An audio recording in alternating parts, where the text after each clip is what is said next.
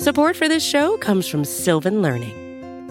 When children love learning, they can tackle any challenge life throws at them. Sylvan's Insight Assessment can help you determine if your child is ready for what's ahead. It can also identify gaps in learning and point out areas that could be of concern for your child so they can tackle what's to come. And right now, it's the best price of the year at $29. Go to sylvan29.com to learn more and get your child's assessment for only $29. That's S Y L V A N 29.com.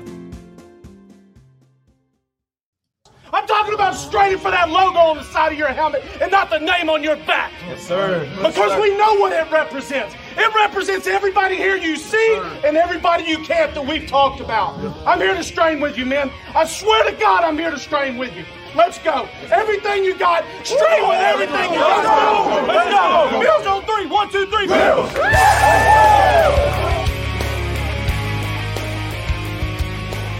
You're listening to the Off Tackle with John Fina show with your host, Joe Miller.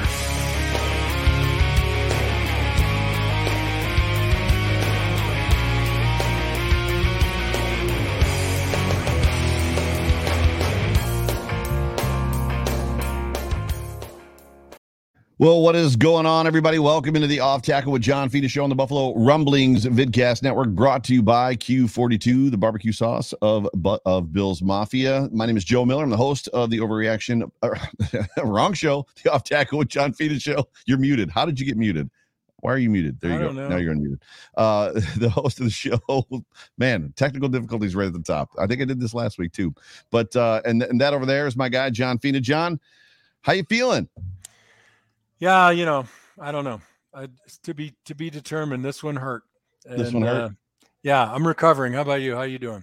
Um, we can talk about it when we get to expectations here in a minute. But I think before we do that, um, there it is. The the the uh the the the, the pop at the top of the show. So we got to get the I'm- pop at the top. I'm So- opening my therapy. I'm also drinking a beer this evening. I'm having a Corona though, a little bit lighter version of what you're drinking. That's La Cerveza Mas Fina, buddy. Mhm. Indeed, it is. So, cheers, my friend. Cheers. to you.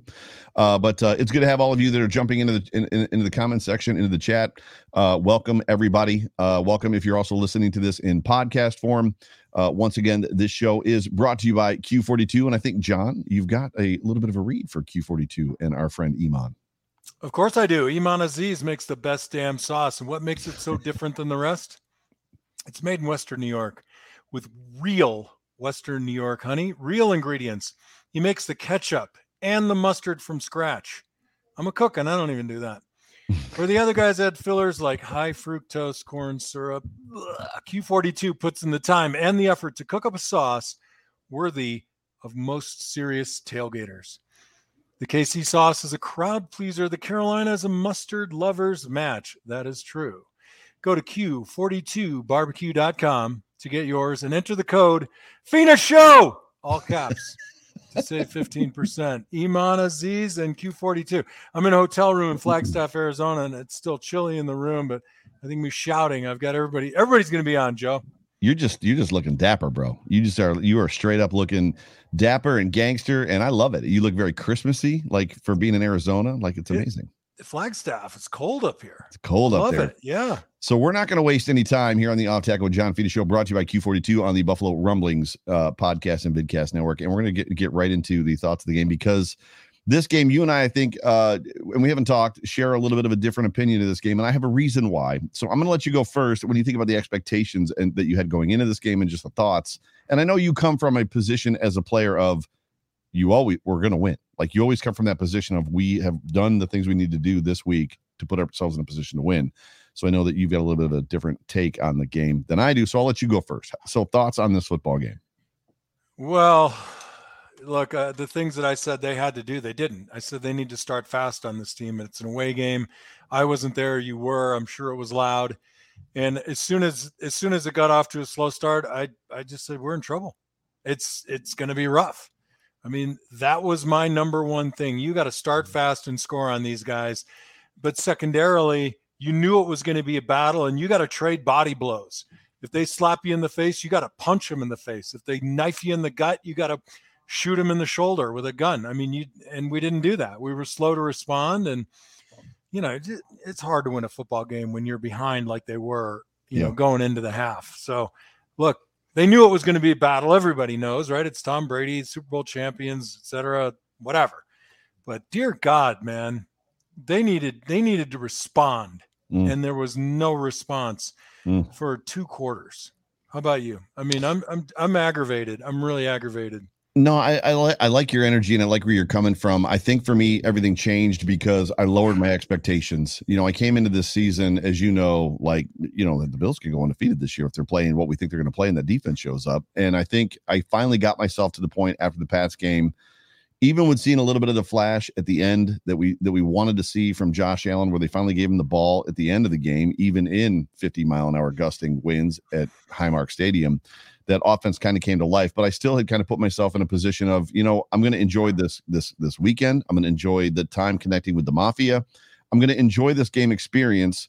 And if the Bills win, it's going to be amazing. But I'm not expecting them to. So I kind of lowered my expectations for the game uh, I would say this about your your question about the stadium and the atmosphere. The, the stadium and was was was amazing. So to see the pirate ship in person was really really cool. Like yeah, it, it is off, cool, isn't yeah. it?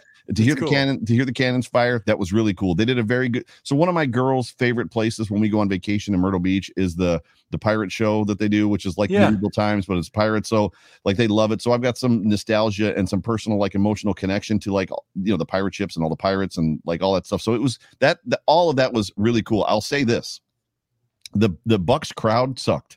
They were good uh, until the Bills or until the Bucks got about a got the 10, 10 to nothing lead, and then they were out of the game. They were completely quiet until the fourth quarter, uh, which was wild to me because there was times I looked at some of the Buck fans around me and I was like, if we were at Highmark right now, the mafia would be losing their minds up 24 to 3 like the oh yeah pile we, on we would be eating this alive. And you guys are like bring me another beer. Like it was just it was the atmosphere was totally different. And then a bunch of them left a, bunch of them thought the game was over uh, just shortly after halftime. I think when the bills did the last three or the first three and out coming off a of halftime a bunch of them left. And you you heard when milano sacks tom brady on that last bucks drive like you hear it through the speakers of your television like how many bills mafia members were there and how loud we were. And it was it was it was a great experience altogether. So for me my expectations being lowered when it got to halftime i was like very much well this is this is what i thought was going to happen. So i was mm. kind of in that mode right of like i was expecting this. I was expecting the bills. Yes yes josh is throwing the ball more but they're still the, the passes are conservative. They can't find open guys. I'll say this um, the Buccaneers largely did not play a cover two shell. They played a, a cover one, uh, single man coverage like for pretty much the whole game. There were times they went into cover two, so it wasn't that. And the Bills are like throwing screen passes in the first quarter, and I'm like, what are you doing? Find the open guy. And then they and then they started to come back. And on my show last night, I basically there was a moment where I said, you know, and just like that, the mafia started to believe again and and there was just a moment in that game where it's like yes this this is my football team you found well, and that's the upside right joe i mean that's the only thing we can take from this but it's just to address what you said before that's not a josh allen problem that's a that's a play calling problem if they're right. in single high safety and not cover two you know somebody upstairs has got to recognize the defense and say you know flip the card okay now right. we're in our we're in our other play mode and yeah, unfortunately, fortunately, I was at dance lesson and I missed the first uh, first half. Why are you laughing, dude? I, I just came off Love uh, Love it. dancing the waltz with Stella, and now in February I got a two step with Stella for another charity event. It's I'm, awesome. I am not laughing in a, ne- a, negative fashion. I'm laughing because hashtag girl dad is the best dad. That's why I'm yeah. laughing. Like yeah. girl, I got two, and girl dad. I got, I got amazing daughters. So I'm a lucky guy. So so there was a lot for me in this football game. So when the Bills came back like that and it sparked that like you're going to give me a reason to cheer. This isn't going to be it's not going to be a horrible loss and it's not going to be a fluky win. It, it like because all of our wins this year seem to be relatively fluky. You know, 35 to nothing. But did the offense play? Like it was just weird games. They just looked like the Bills of Josh Allen was cut loose. And and I think that for me was the biggest part of what I saw so my expectations were were more than met, even even in the loss. Uh, you know, and obviously the the referee situation has to get fixed. I mean, we talked about that before the show started. And to not call the pass interference on Stefon Diggs that would have put the ball at the one yard line with 23 seconds left in the game, the Bills win that football game. And then to call it against Mike Evans uh, on a third down to give them a first down when Mike Evans grabs Levi Wallace's head and rips him to the ground. And they called oh. pass interference on it. And Look, that was just two of the plays. Well, you knew it was going to start when they called Spencer and Stefon for movement penalty when uh, when Brown is covered by the tight end, you got the line judge looking. I mean, all he did was shake his himself a little bit.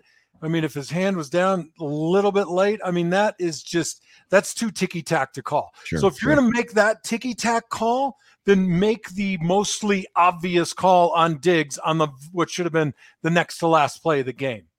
Yeah, agreed. That's that's the crap burger right there. you know, because you're gonna you're gonna make a ticky tack two guys in motion call with a tackle who's might have his his fingers an inch from the ground when the when the receiver's motioning cross formation. Please, and then Brady throws a punch because he's mad at Ed Oliver, and they don't call that. Right?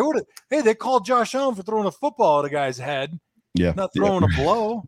yeah, and there was uh, I, I, don't remember I don't remember if it was in the first quarter or the second. I know you said you just rewatched the first. I think it's Ed Oliver as well. His helmet is on, is on the ground, and the only way a defensive lineman's helmet is on the ground is, is if somebody's got illegal hands to the face. Like that should be an automatic flag every time a defender's like a lineman's helmet. Either way, if their helmet's on the ground. It, though I mean, he could have been putting he could have been putting his CPAP on. You know, yeah, they did. They didn't see it right as far as yeah. that. I mean, in this football game, but it was and, and we're just talking at some point, Joe. Yeah. They have to have enough self actualization, enough self awareness to realize that we are calling a lopsided flag game. Right, right. And the, the penalties they're calling on the Bills are daggers to the heart. And it was ridiculous. Yeah. It, it's shoddy. It's yeah. shoddy. It was, and if and you was, need if you need to add two back judges because a single back judge might not have been looking at Diggs, and you say the back uh, the the side back judge, whatever he whatever his title is, besides Mr. Magoo, if yeah. he can't see through uh, the receiver to what the defender's doing, you could make that argument in a freeze frame photograph. But that that was a Cuomo style groping that happened. It wasn't short, and it was. That was only one. it only wasn't one of them. innocuous. That was, it only was one Cuomo style. Pick a brother. There's the one where the dude's holding on to uh, Stefon uh, Diggs's shirt and holding him up, and then there's the somebody has made a. Oh, that's uh, that's legal. Yeah, well, there's in, somebody in Latvia. somebody has made a parody account of the NFL officiating uh, Twitter handle now, and there's a meme on that Twitter handle. And if you need to find it, you should. Anybody that, that's listening to me, and it's got the picture of the defender holding on to Stefon Diggs' shirt, like like stretching it straight out because he's holding him back.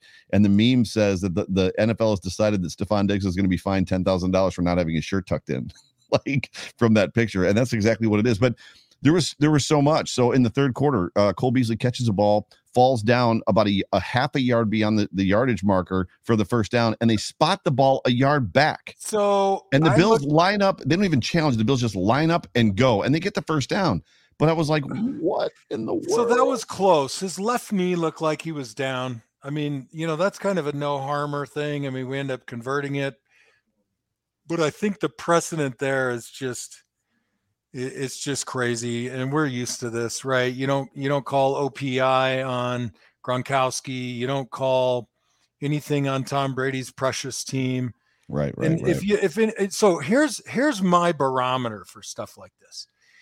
I've had two people call me today talking business or whatever and say dear god what what happened in that game? Those officials were horrible. These are people that don't care who won the game but they watched it and they just said this is this is fascinatingly, you know, unequal. And I'm like, that to me, that's a telling point. When somebody who has no skin in the game doesn't care, quite yeah. possibly could be rooting against against me because of the hat. Who knows? I don't think it's because of the hat. Um, it was just it was just striking strikingly awful. There was just so many things in this football game. Uh, at the end of the game, uh, we're inside of two minutes. The Bills are driving the field. I think they were out of touchdowns. If you go back and you watch that sequence again, uh, timeouts. Uh, they're they're out of timeouts, but yeah. but but uh, I don't remember what the play was. But the, the the the line judge or somebody picks up the ball and just kind of walks, kind of moseys over, right to spot it I was like, what is going on right now? Like the clock is running.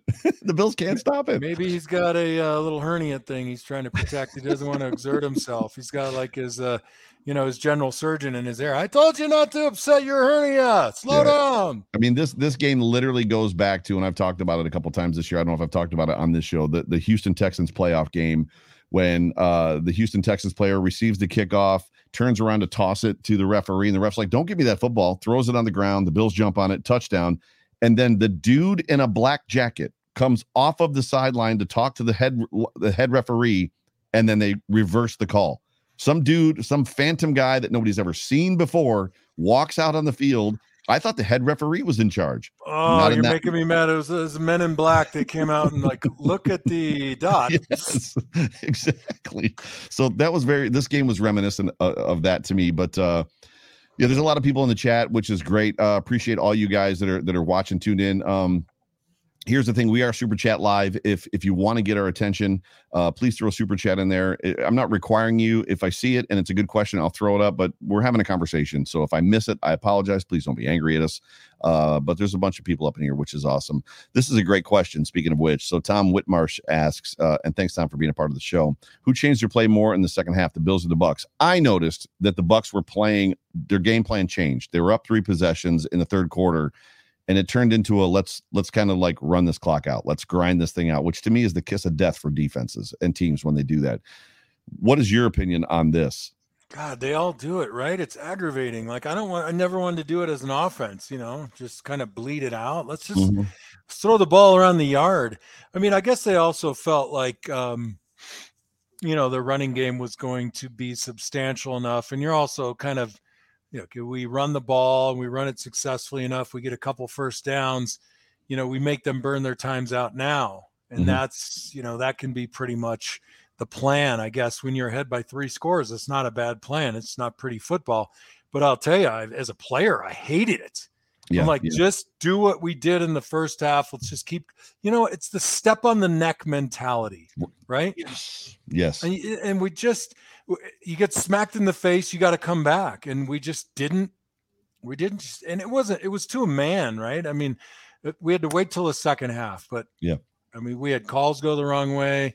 We had a couple of bad reads here and there, but by and large, I mean, you look at the second half, you know, maybe we don't have that second half if they come out slinging it the same way. I don't know. Yeah, sure. We got a super chat from Triggs. Triggs, Triggs uh, thanks so much for being a part of the show. Uh, we all remember what Dean Bland- Blandino said last year. Now, I don't know if you were on Twitter today, but uh, Dean Blandino is whatever he's in charge of NFL officiating. And there's a, a, a video going around from actually a Bills game last year, I believe. Uh, it was the Rams game where they called uh, uh, an interference that extended the drive, and then the Bills won the game. And Dean Blandino basically came out and said, "Look, uh, if if if the refs are going to make a call, if we are going to make a call, and it's going to be a negative call, I would rather have that negative call go against a small market like Buffalo." than a large market like the Rams. I'd rather I'd rather the papers in Buffalo be writing about how bad we were than the papers in LA, is what he said.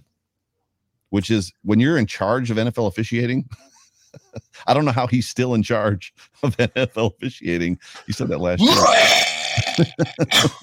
right. Yeah, I honestly, so. I, I, didn't hear that. I could have gone my entire life without hearing that kind of crap. Yeah. I mean, you, you should be unemployed if you're going to say that. I mean, don't we have like Senate inquiries into, you know, somebody who takes steroids in college or yes. who's, you know, who's cheating in a baseball game or betting? Please. I mean, make the right call yeah. And yeah. honestly, I was watching I was watching the game and there was a particular call and I'm there with my family and it, it went against the Bills. It was actually it was the right call and I just nodded and said, "Yeah, it's the right call." Yep. Just yep. make the right call. So yeah. th- that's um I wish you hadn't told me that. No, yeah, I'll, really, I'll, um, I'll, I'll, I'll, send it. I'll send it. I'm, I'm finding you very upsetting at the moment. These are. I'm not being negative though. So let's let's be positive. So I'll uh, I'll send you that. I'll send you that. I used to like Dean Blandino. Now I'm gonna have to like send start sending him hate tweets. That's hysterical. But uh yeah, so this game, as far as from an expectation standpoint, um, it met it met my expectations. I was very pleased to see the Bills step up. I was very pleased to see Josh Allen. And if we get to the good, and I'll start with my good because I noticed something in pregame warmups yesterday before the game. And generally speaking, because it intrigued me right away. And I was like, this isn't who the Bills, this isn't what they do ever. But in pregame warmups, they're they're lined up, whether it's in seven on seven or when they're doing just kind of the walkthrough with, with the with the lines on the field, but specifically in the seven on sevens where it's just the wide receivers and the defensive backs. They have a dude snap the ball to Josh Allen or whatever quarterback, and he just kind of casually takes a step and throws. Right, he's, he's three yards back, five yards back, casually takes a step and throw, casually takes a step and throw. And I'm like, Josh Allen never does that. Why are they in pregame warmups, not him taking the ball at the snap and then dropping back five yards like he does? Why are they practicing something that they never do? And they do that every pregame. Like that's that's like the pregame warm up thing. Just take the ball, casually step and throw, casually step and throw. Now in this game, the good to that point, and it kind of ruined my point. The ball started coming out really fast for Josh Allen. He was reacting quickly, like there was like he was getting away. There were I, I heard oohs and ahs. The one play where he dipped underneath the defensive back because the defensive back jumped up to get him and he dipped under him and went like I heard oohs from the Buccaneers fans like they're impressed by what he had just done. The ball was coming up really coming out really quick, which I think has been missing from this. Like we've you've talked about, you know, Josh Allen dropping too deep, like and and just holding the ball. The ball was coming out, it was coming out in rhythm. They were playing up tempo. Even the Bucks, the Bucks are up three possessions. They're still playing up tempo. Like they were mm-hmm. snapping the ball with 20 seconds left on the clock. Like the whole game was up tempo. I loved seeing that from our offense. And I think it was a big part of why it was successful because that's who we saw last year. Whereas this year it hasn't been that. Yeah, I think you're onto something. You know, they went no huddle because they didn't want to see our defensive front rotate and rotate Right. through. Right. But I think um I think we could benefit. I think Josh gets into a, a groove. I think that no huddle benefits him. I think it, it benefits guys like Sanders, Beasley, and and Diggs too. You know, just to catch the the defensive backs because you got to peak a little bit as a defensive back. You know, on your alignments and making sure you're getting the calls right. Right. And all you need is a guy just to be a half a yard out of position. If you're going to make an inside release, you're gone. And if you're if you're going to run a fade, you need to press the inside of the field and save save the box for the ball, the ball to drop into.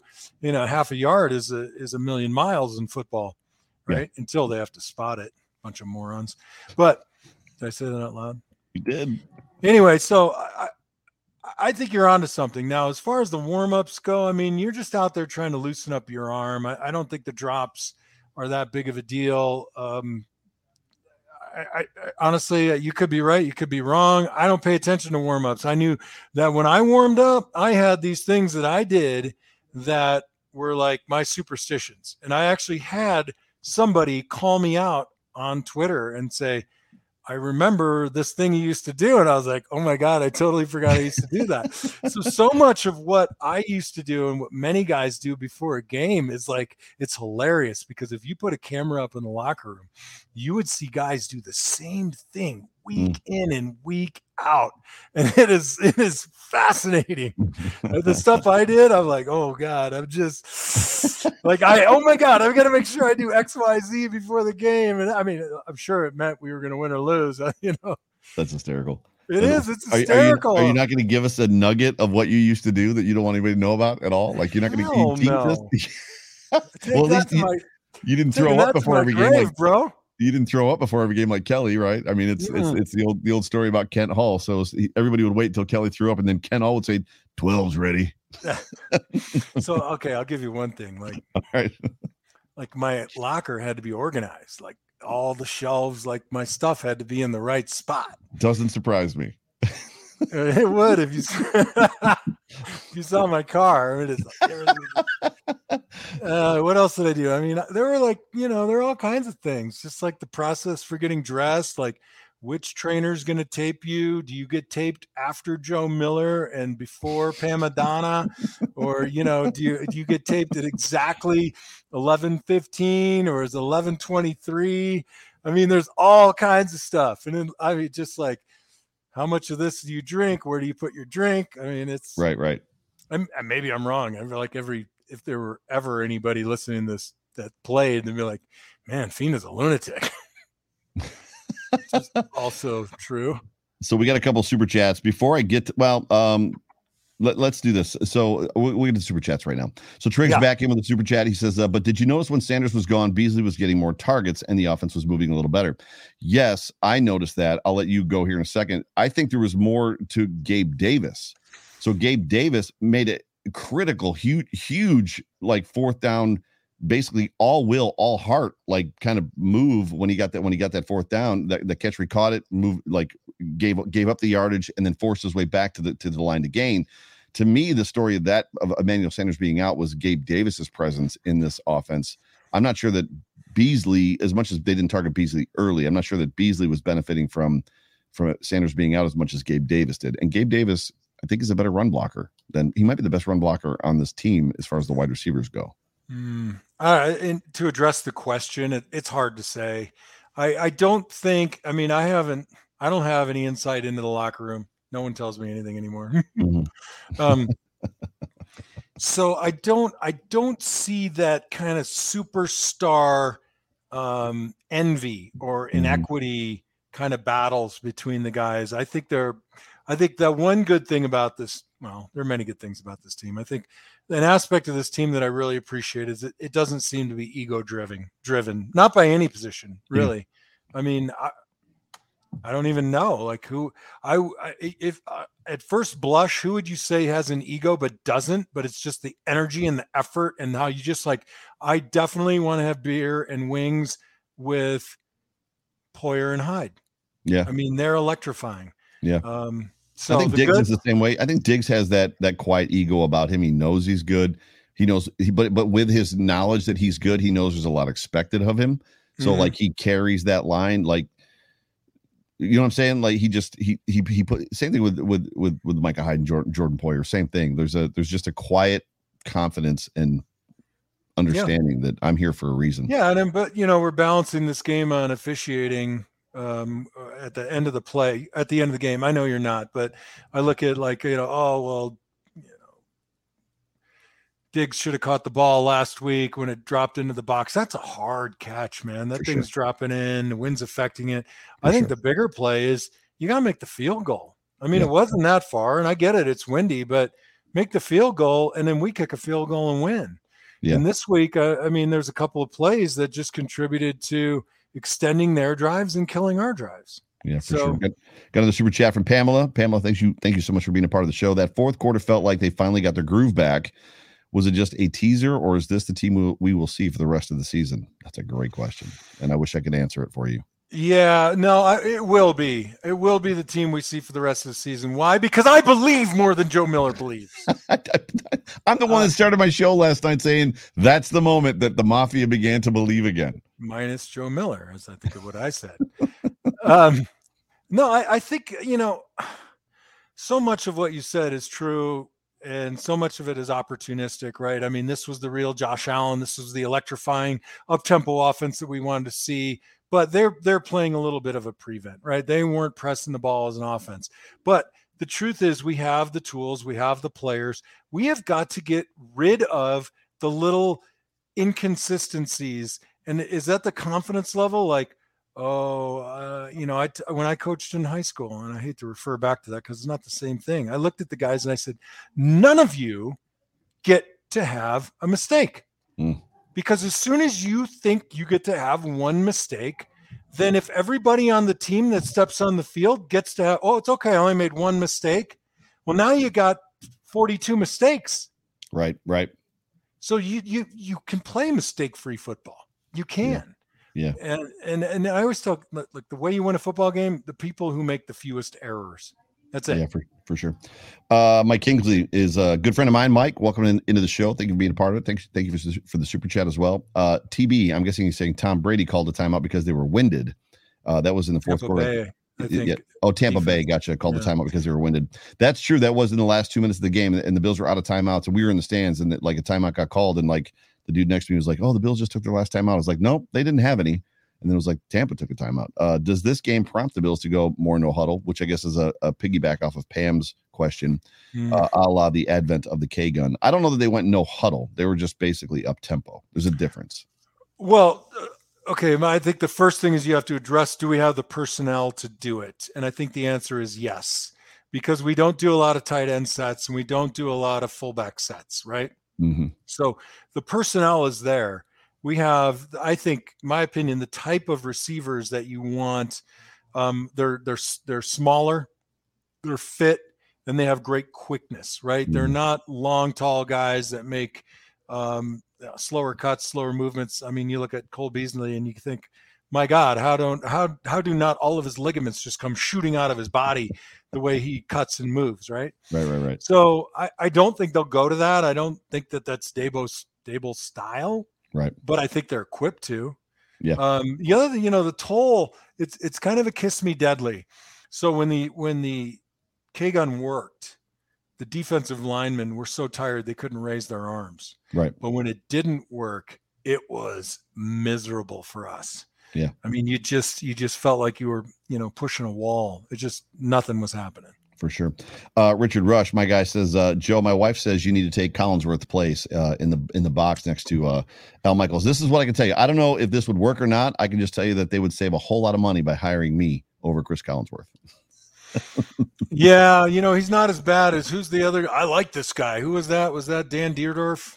Oh, yeah, yeah, yeah. Stash. No, Matt, Matt, um, we used to call him Stash. Matt No, Millen. no. Oh, Matt, Matt Millen. Millen. Oh, yeah. Yeah. Deer, yeah, Dierdorf's retired. Matt Millen. Matt Millen. yeah, I know. I'm just kidding. They're interchangeable to me. Was But awful. He, I he was he was he a did a game. He, did a game this weekend, right? Or I, I heard him and I was like, oh my god, it's that guy again. Yeah, Matt? Millen. Deerdorf was the classic Bills hater in the '90s. He hated you guys. Like he couldn't, and he hated, and he and he always ended up with your guys, like calling your guys' games, which is even funnier. Pamela jumps in with another super chat. Did the O line play better in the fourth, or was that Josh just taking over? I mean, the O line has sucked. Did they all of a sudden get better? Yeah, um, Pam is sending that question out because she's trying to bait me. so I when when people say that, you know, it's this really cool like um ambiguity, right? So you you can't really track every receiver like well why didn't the receiver come open i mean in my opinion if if you're covering me man to man joe Mm-hmm. um if if you have me covered that's my failure right Right. so how many times does a receiver not get open when he's being covered by a guy? So is that as equally poor as offensive line play? I will say yes. Yes. but is. the problem is it's harder to, to define, right? You can't say, oh, the receivers played poorly because it's really hard to kind of quantify. But you can always say, you give up one sack, oh, the offensive line was terrible. And I always say, my, my response to people who address that to me on Twitter, et cetera, I say, specifically tell me which plays you want me to review, and I will give you a very specific answer. Yeah. I don't think that the offensive line uh, played horribly. I mean, it's hard to find a game with zero sacks. Uh, again, I mean, I, I don't think they're playing great, but Mhm. I don't. I mean, everybody wants oh rail on the offensive line. Again, I challenge anybody to show me exactly what they know and what they see. So Josh, of course, see, th- and this is part of it too. How can Josh make his energy to to Pam's point to take over in the first quarter? right. you know, Jim Kelly had that. Like you, whether you like Jim or not, you played for the guy. And I think Josh is there on the cusp of it. But you you you've got it's got to be I got to own it a little bit and the quarterback also has to pull it out of you a little bit in some Yeah. instances that's what leadership is. So I'm not blaming Josh. I'm just saying, you know, the, the, they got to figure out a way to to give give me if we have two and a half quarters of that, we win the football game. If we have three quarters of that, we win by 14. Sure. I think there's something to be said for um there, there's things that there's things that coaching can do to help that coaching has not done. So, and we've talked about it on the show. They're running a cover two shell. Can't can't play football. They're running a cover two shell. Well, run plays that beat a cover two shell that pull them Well, out those of are running plays. right, or or pseudo running plays with the pass. Mm, And, Yeah, the yeah. Bill- and, and whether it's whether it's the play calling or Allen's reluctance to have done it this year, the Bills have struggled mightily. There's also things that the Bills can do, the coaching staff can do to help the offensive line. And it's not just running the ball, it's getting the ball out fast. So if you know your offensive line can't hold up, why is he dropping eight yards? Why is he dropping nine yards? Like that was the amazing thing too. I was focused on that, uh, watching that game live, uh, just being there and where we were at. I just had a good view of of of of what I wanted to look at, which was watching the defense. But when they when when Hughes was rushing and they were rushing to a spot, Brady was always stopping a yard short on his dropbacks from wherever Mario Addison and Hughes were aiming for every single time. He'd, he'd get the ball, drop back, and stop, and Hughes and Edison, the ball would be gone. But they were like where they were going to, he was not there. He was in Yeah. front of. Well, I mean that, that, and that's that's the whole point. Be by dropping it seven and a half yards, and and then and it also goes to that point of when you do have deep drops and guys are really getting close like that, they they they get more confidence and they come i don't want to say harder but they have they have a deeper belief Yeah, yeah. and and it's hard when and brady has always historically got the ball out super fast but you brought up something i i, I tried to get through the second quarter before our call i watched the first quarter and i'm just i'm not seeing any i shouldn't say any i'm not seeing enough creativity from Mm. the defensive ends on their pass rush yeah For sure. I'm seeing a lot of run up to a guy like this. I'm not seeing half a man, shoulder low. Um, it's just, um, it's just, it's not, it's not what it needs to be. Little vanilla. It well, it- it's, I don't want to say vanilla. Like I don't see what the premier. Like I can't look other than than Hughes and say what each guy's first best pass rush move is. Right. You know, Right. And I, I just haven't seen it. Right. Another super chat from Triggs. Triggs, uh, thanks so much for uh for being on the show tonight. Uh that's on Daboll and what he's calling, and he's asking the question. So I'm, I think he's in referring to what I said just about doing things to pull them out of the cover two shell, doing things to to help the line. It's it's on coaching, and I think you would agree. It's more of a, about philosophy. Who does Daboll want this offense to be versus who they can be, right? Yeah, I mean, look, we're we're getting out coached in the first and second quarter in all three of these losses I Every mean, week. Every week. You, as an offense, you you have to run the play that's called, and you've got to quickly diagnose. And I think the defensive quality control guys too have have got a part in this. You know, when you're watching the game, and this is why, you know, I I could only ever be on the sideline and not in the booth because I mean, you, you you need to see like what adjustments are they making? What did we expect? What did we expect?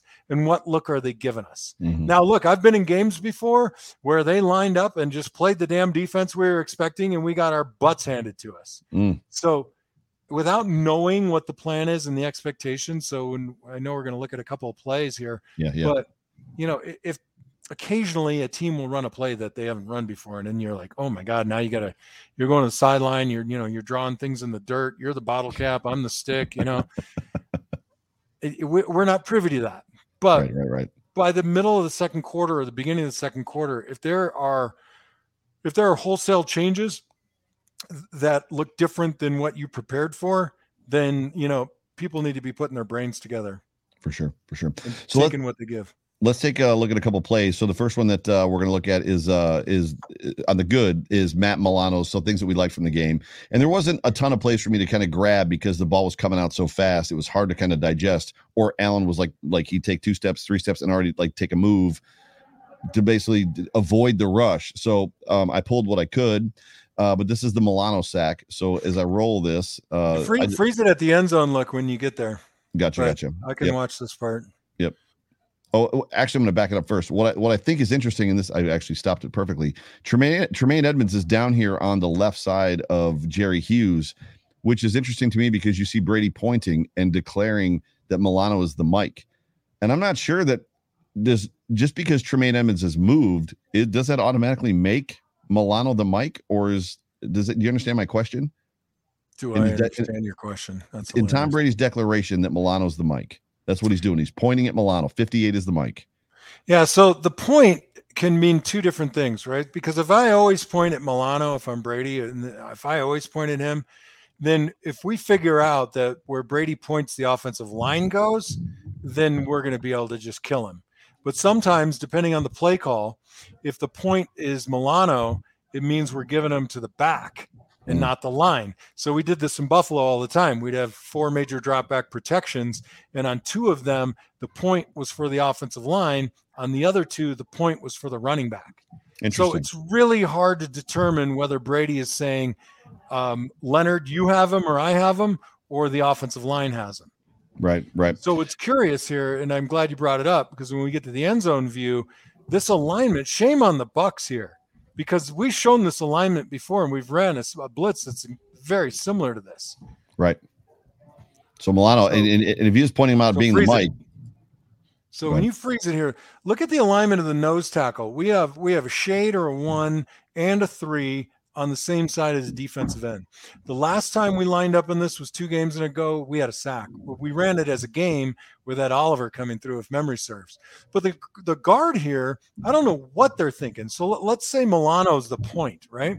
Yeah. So Brady's pointing at Milano. Then the right guard, who doesn't have a single threat inside of him because the nose tackle is to the left of the center. I just don't understand why he doesn't take a step back and secure the tackle's block with his right hand, right? He needs to get his hand up under Jerry Hughes' breastplate. And the two of them, Wirfs and the guard, need to read between Milano and Tremaine Edmonds, who's coming. But what he does is virtually nothing. He's sliding to the left, but then he reacts as if he thinks Milano is his responsibility. So, I mean, this is similar to what Spencer Brown did in the first quarter on mm. the sack. Gotcha. I don't know what I'm doing. It's either the wrong call or the wrong communication. But if I'm the right guard here, I'm I'm backing up. I'm I'm remember we talked about getting sugared. Mm-hmm.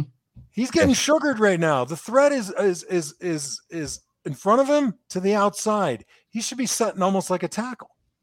Gotcha. So he should be in three. Oh no, he is. He's well in this in the moment. He's in a two point stance. No, no, no. Setting. He should oh, be gotcha, setting. Gotcha, gotcha, so his right foot comes up. Now he's screwed. Hughes presses the inside shoulder first, of Ward. First step, he's screwed. oh yeah, you don't think so? No, no, no. I, it's just funny to me that that's what like you know just from his first step up, you're screwed. It's oh, over. he's done. So what happens is he goes forward. Now right there, he's done. If he had done what I said, set like a tackle and stayed square with Wirfs, if Milano comes, he can float to the inside and ping Milano. He only weighs 180 pounds. And if Milano goes to the outside, we trade the game. Right but he puts himself in no man's land. Wirfs can't hand him off. Look at Wirfs' head right now. He's like, dude, I can't believe you didn't trade with me and take Milano. Right, so right. I could take Milano. Right. So this is a guard error. But what's shameful is we showed this look and we got a sack on it. Tampa Bay should have better had known better it's interesting to me that eh, just that he got home and it, we don't i mean we don't see a lot of pressure. We don't see a lot of rushes. And as much as this is a blitz and and, and well the reason he got home uh, at the luxury of interrupting you as i often do apologies not extended. If you look right now to the middle of the field he doesn't see milano. He doesn't feel the pressure. And when he does the problem is gronkowski's breaking right into whomever is in the secondary right on the buck logo right there. So he can't go to the middle of the field and he doesn't have the confidence with Efe Obada coming free and getting held uncalled to get that out route over there. I didn't even. I didn't can't even, step in to get Fournette. I didn't even look at Obata, but yeah, yeah, yeah. he is being held there, and and there was no flag. no flag on that one. Why would you call a flag, Joe? Not not that we're surprised. Not that we're surprised. Anyway, so, we, we, we dwelled on that a long time. Anybody listening, you know, should really go back and review the show because that's really cool defense. But shame on Tampa for not recognizing that. Yeah, and then uh, the, the last good one that we have from this one is the Knox, the long Dawson Knox run uh, on the final drive for the Buffalo Bills. I and pause it. Oops, I'm uh, not in the right spot. Hang on a second. That's so right. you want me back up to here? So pause it now. Well, give me another frame. So right there. So I don't know if Knox knows it or recognizes it, but they know that this is going to be a blitz formation, right? Mm-hmm. So the cool thing is he breaks it off. I'm sure it's a planned call, but he's recognizing that the middle of the field is going to be open. So whether that is exactly what he's supposed to do or he recognizes it, what he calls what we call breaking off the route, right? Zero coverage. Yeah, They're bringing six. We only got five to block. Break it off and get to an open space. Now, I'm making a big deal out of this because it was in the shoot, it was in the first quarter with 11 minutes and 31 seconds left. No, sorry. It was in the second quarter. Gabe Davis is running down the left sideline. We really needed him. Josh had a little bit of pressure. It was zero pressure, and he threw shallow to like 11 yards, and Gabe was 21 yards down the field. And that mm. to me is a function of if you're taking off from the line of scrimmage and you see the pressure coming, you have to break off your route. That's why Josh threw the ball. Mm. So that's he, the responsibility of the receiver. So Pam, he, receivers are playing terrible. Yeah, he expect he expected uh, Gabe to break it off, which we saw them do a lot last year, like perfectly, and this right. year just hasn't been there. There is an there is an end zone view of this run as well, and I, mm-hmm. I cut it off here in a second, so we'll get there. Yeah, right here. So watch Knox, and this is kind of funny because we talked about this look at Dion Dawkins, right? He could have gone back and helped on the three technique like he did not Last too week. long ago. Yeah, last But- week when you, when you yelled at him for going to find work, Yeah. it's a beautiful play. And like, you know, when you're when you're talking about the offensive line, like man on a helmet on a helmet on a helmet all the way around. Like this Mhm. is a perfect pocket, and you see how open the, the middle of the field is, which is tremendous. So we see, you know, Spencer Brown got beat on uh, one actual pass rush. The other one, obviously, he made a mental error on, or or somebody else made a mental error. It was Josh's guy, but it looked like it was Spencer's. But the one he got beat on by was his name, Shaquille Barrett. Yeah.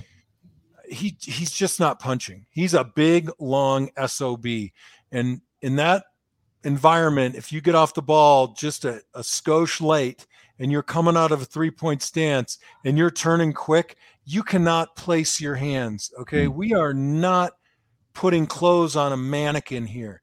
You got to blow the guy up. I mean, his, he's got, I mean, I, my arms are like 37, right? Sleeve. Right. He's probably a 44.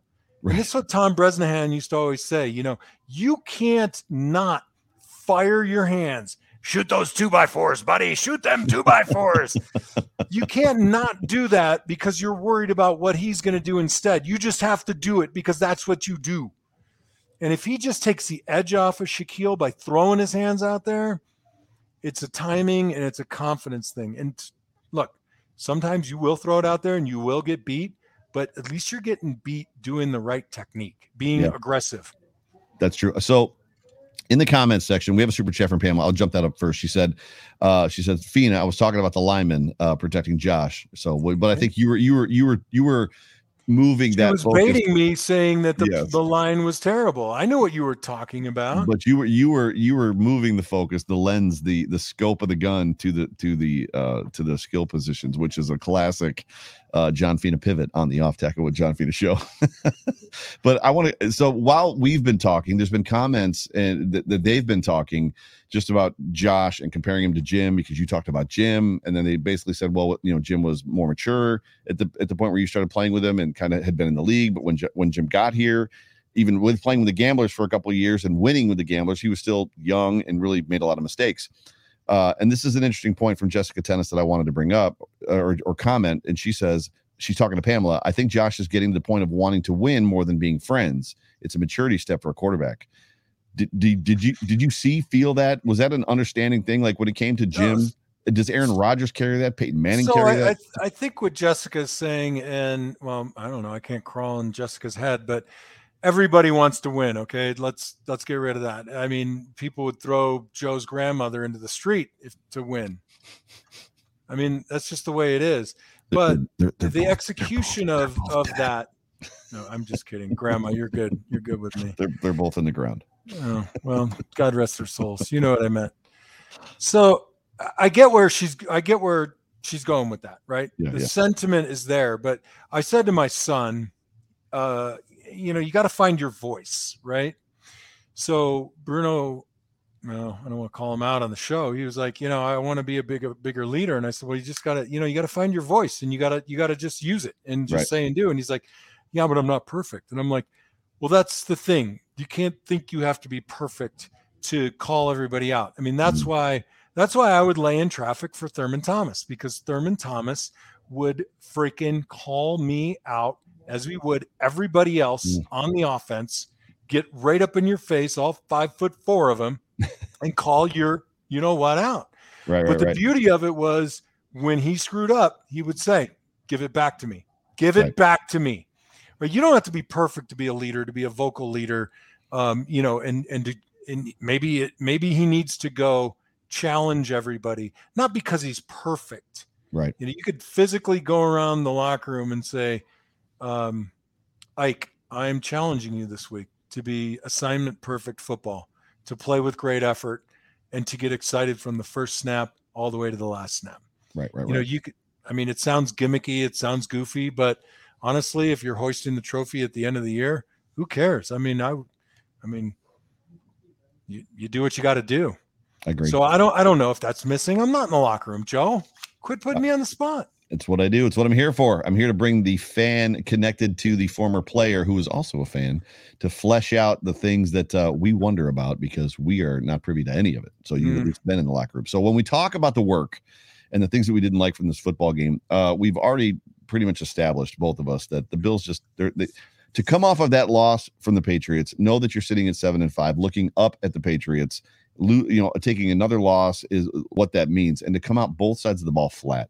So this they played complement, complementary football in the first and second quarter of this football game. The defense was horrible, the offense was horrible. They did it together. Like the offense didn't help the defense, the defense didn't help the offense. So we've established that, and and you have established as well that this game just kind of isn't sitting with you well as far as that goes. Do you want to add anything else before we get to a couple different plays that I've got pulled up? No, I think you said it well. Um, it's not sitting with me because I just don't like the way they're starting slow. I mean, Right. it's just yeah, there's got to be some excitement. We got it. We need to see. Look, if we're going to rush for, somebody has to make one of the offensive linemen pee a little bit. You know, there's got to be a threat. It can't just always be Jerry Hughes and you know occasionally Ed Oliver. And I'm not picking on Ed. It's just that's the hardest position to get there from. You it. know. Yep. And we got to have more. And we got to be assignment perfect on offense. We're not good enough, clearly, to make little errors. We're not good enough to have, you know, a half-ass block by the tight end or the receiver or a missed assignment by the offensive line. We're just not that good. We just can't recover. We need we need to stress being assignment perfect. But I don't- it, go ahead. I think these guys have the want to. I think they have, have the effort. They have the desire. I think they have the skills. They've just got to be. It's it's this or the hangman's noose. But I think they were more to your point. That phrase is great. Assignment perfect last year than they were this year, unless Josh was covering up Josh's flair for the dramatic and his ability to escape and make things happen, a la what we saw where uh, it was the Saints game where like he goes to throw the. We talked about it. We talked about it last week. Goes to throw, throw the screen pass to Breida. Breida's not there, so he spins out and finds Knox for, uh, for a touchdown. Just throws a dart to him on the other side of the field. It's brought back because they're blocking downfield because it's supposed to be a screen pass. I don't know if last year if Allen was covering Well, that's not a that up, mistake. That's that's just happens. But but that's but but to my point, yeah, but that was pretty bad. I just That's- that's What- not I just understand- error. okay. I mean, it- It's a isn't timing Breida, issue. isn't Breida's assignment to go to the left and not to the right? Oh yeah, but I thought you were blaming the offensive line for being No. I'm not blaming the offensive line at all. I'm blaming Breida. I just I feel like we didn't see. a Well, look, I mean, you can show that Breida play. I think it's next.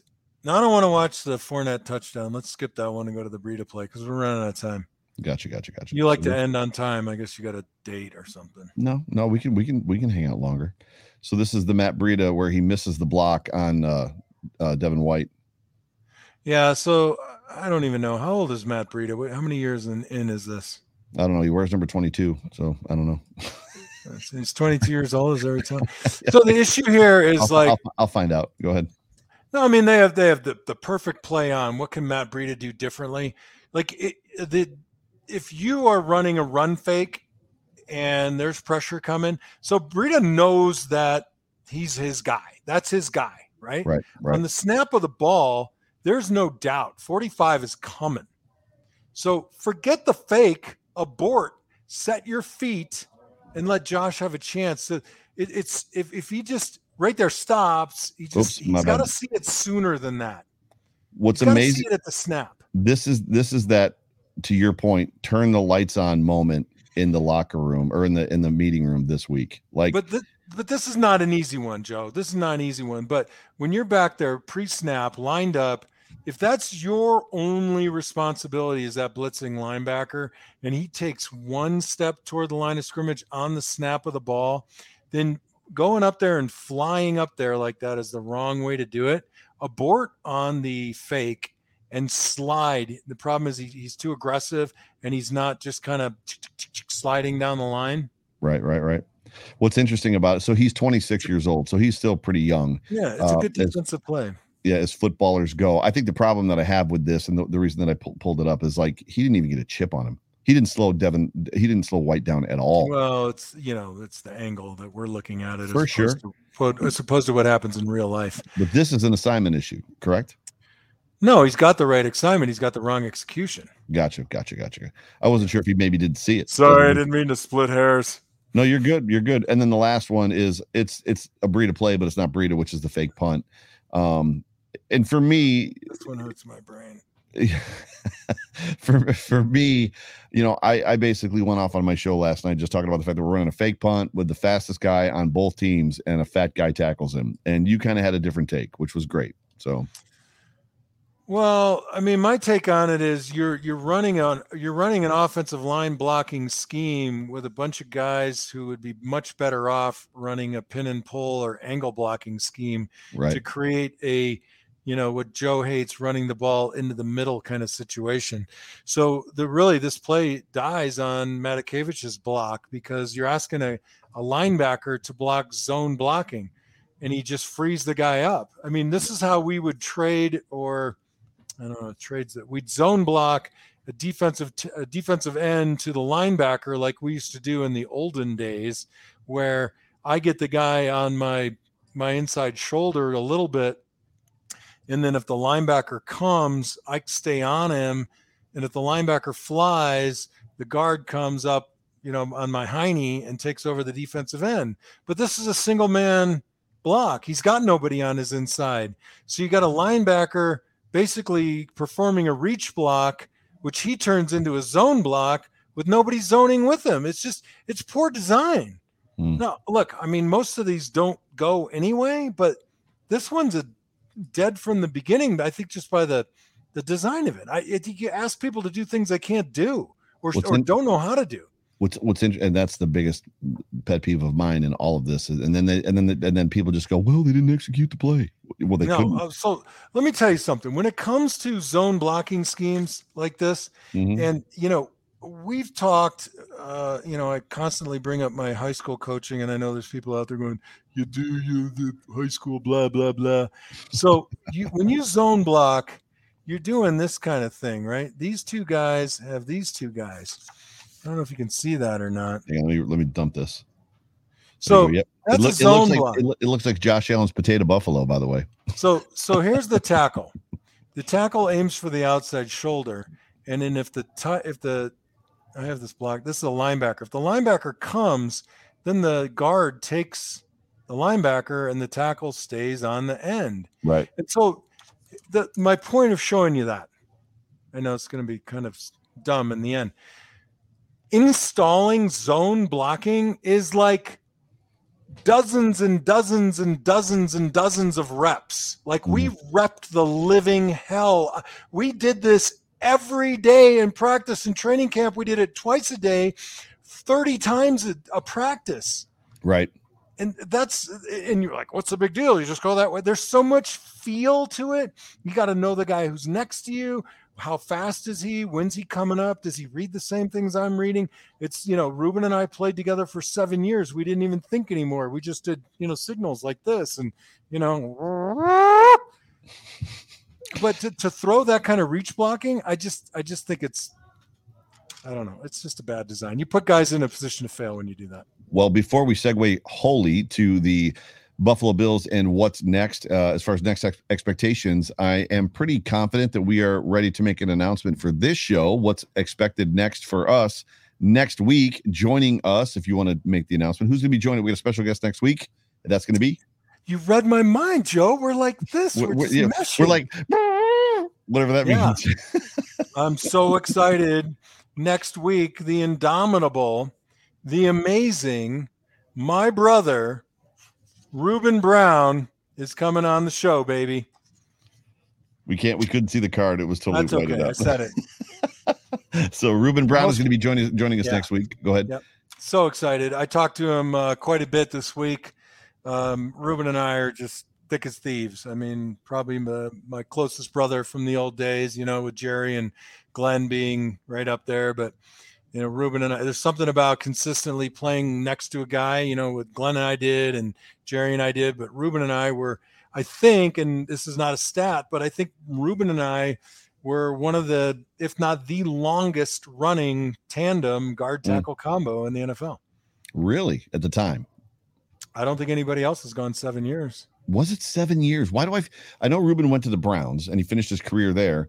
Uh, that would I be the Bears or the sorry, yes, uh, my apologies, the Bears. I like I'm literally looking at him in his uniform in black, you know, well the dark blue. It's not black, but yeah. it's. It, it, I didn't realize that he played for the Bills for seven years. I thought it was four. I think I thought he was one contract and out. Ruben?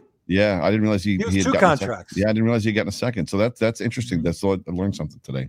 Yeah, I'm excited about that show. Now, when it comes to next next or new expectations, next expect, expectations for the Buffalo Bills, um, clearly, if they're going to win the AFC East, they're going to have to win out. Uh, and you know that starts with the Carolina Panthers at home this weekend, which the weather is going to play a factor in that. Not because Wait, wait, wait. have To win the East, they have to win out. I would say so. Just when you look at when you look at who the Patriots the Patriots are a game and a half up on them. in a bye week this week, so uh, but to win the East, the best record in the East. So how many does uh does New England have any losses in the East? Uh, well, no. I mean, if the if the Patriots have a better record than the Bills, they win the East.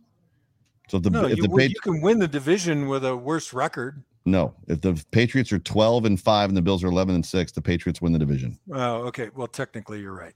But I would say if if you're This is a monumental moment. Feed oh, if you're six and zero, if you're six and zero in the division, and the other, or you're you're five and one, and the other team is four and two, you won That's the division. no, that's a tiebreaker. That's only a, that that's a tiebreaker. know, I know. the first I'm just trying. No, I, I look. I I think there's got to be a reckoning. I mean, I, I still believe in our secondary. I don't have any real issues there. I mean, I, I think we've got to get better they- play on the defensive end position. I thought they played uh, well against probably two of the best wide receivers in the league. They did a good Yeah, job. I mean, well, I Brady threw for I'm not worried 350 about it. something yards in the game, but for all intents and purposes, I thought I thought Wallace and Dane Jackson played well in that football game. Well, you know, and there's another thing too about calling those penalties. I mean, that's a that's a confidence wrecker.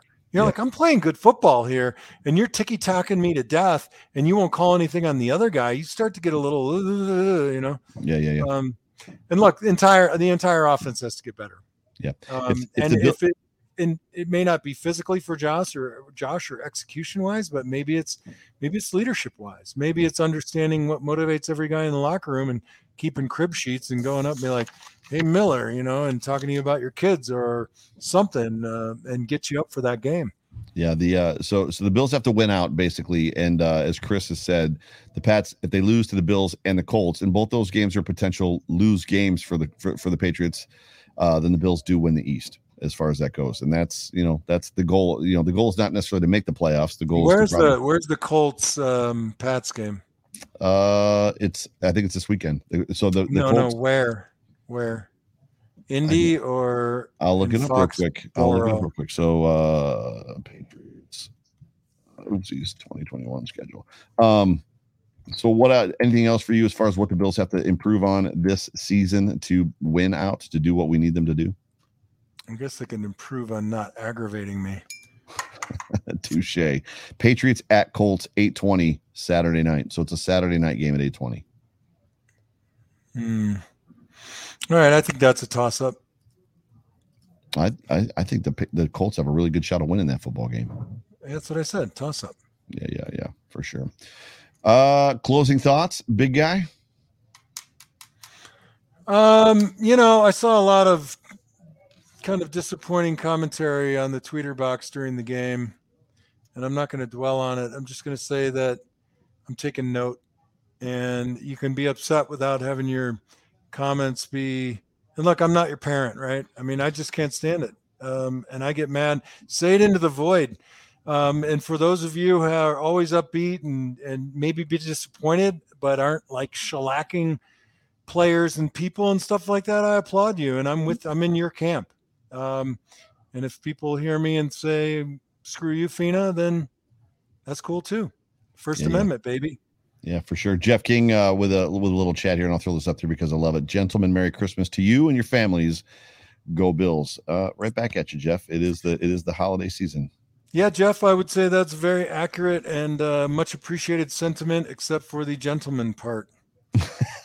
Well, you've got that gentleman's hat on, Merry so I think you. I think he just assumed that you were a gentleman wearing that uh, I, fedora. I'm only doing this because I had plastic surgery, and I don't want anybody to see. He had that double chin removed. I was like Nancy Nancy Pelosi during COVID, right? Nobody got surgery, and she went in and got her neck done, and she wore Wait. Hermes scarf for like 18 weeks in a row. Are you saying this whole COVID like thing is a conspiracy that just allowed Just her to, to get just to hide Nancy Pelosi's plastic surgery. I don't think anybody can hide that.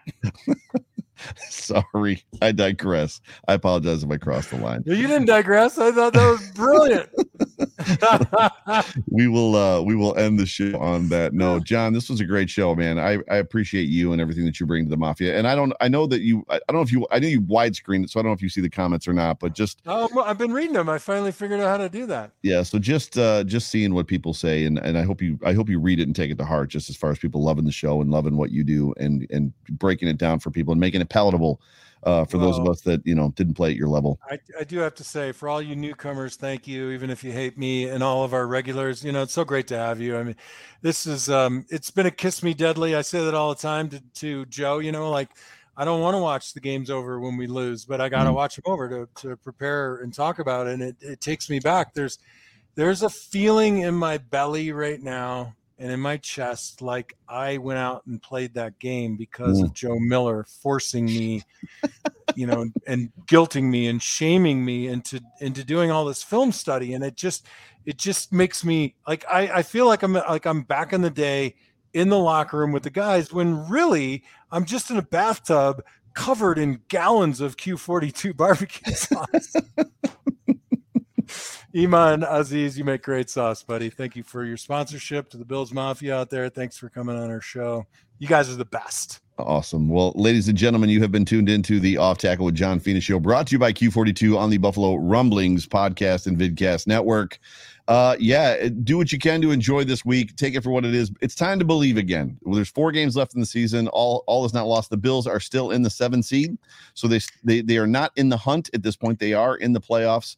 So uh, let's keep our heads up to John's point. Let's not call out players. Call out the refs all that you want. Tag NFL officiating and tag the NFL commissioner. But uh, the players, you know, they, they came to play on Sunday and uh, they, they came back in a very, very hard fought battle uh, after they dug themselves into a pretty deep hole. So, but uh, for myself, Joe Miller, for John Fina, we love you guys. We appreciate appreciate you guys being a part of the show as always.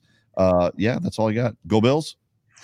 Go Bills. Oh, and tune in next week, Ruben Brown. Ruben Brown. Ruben Brown. Go Bills. Love you guys. Love you guys.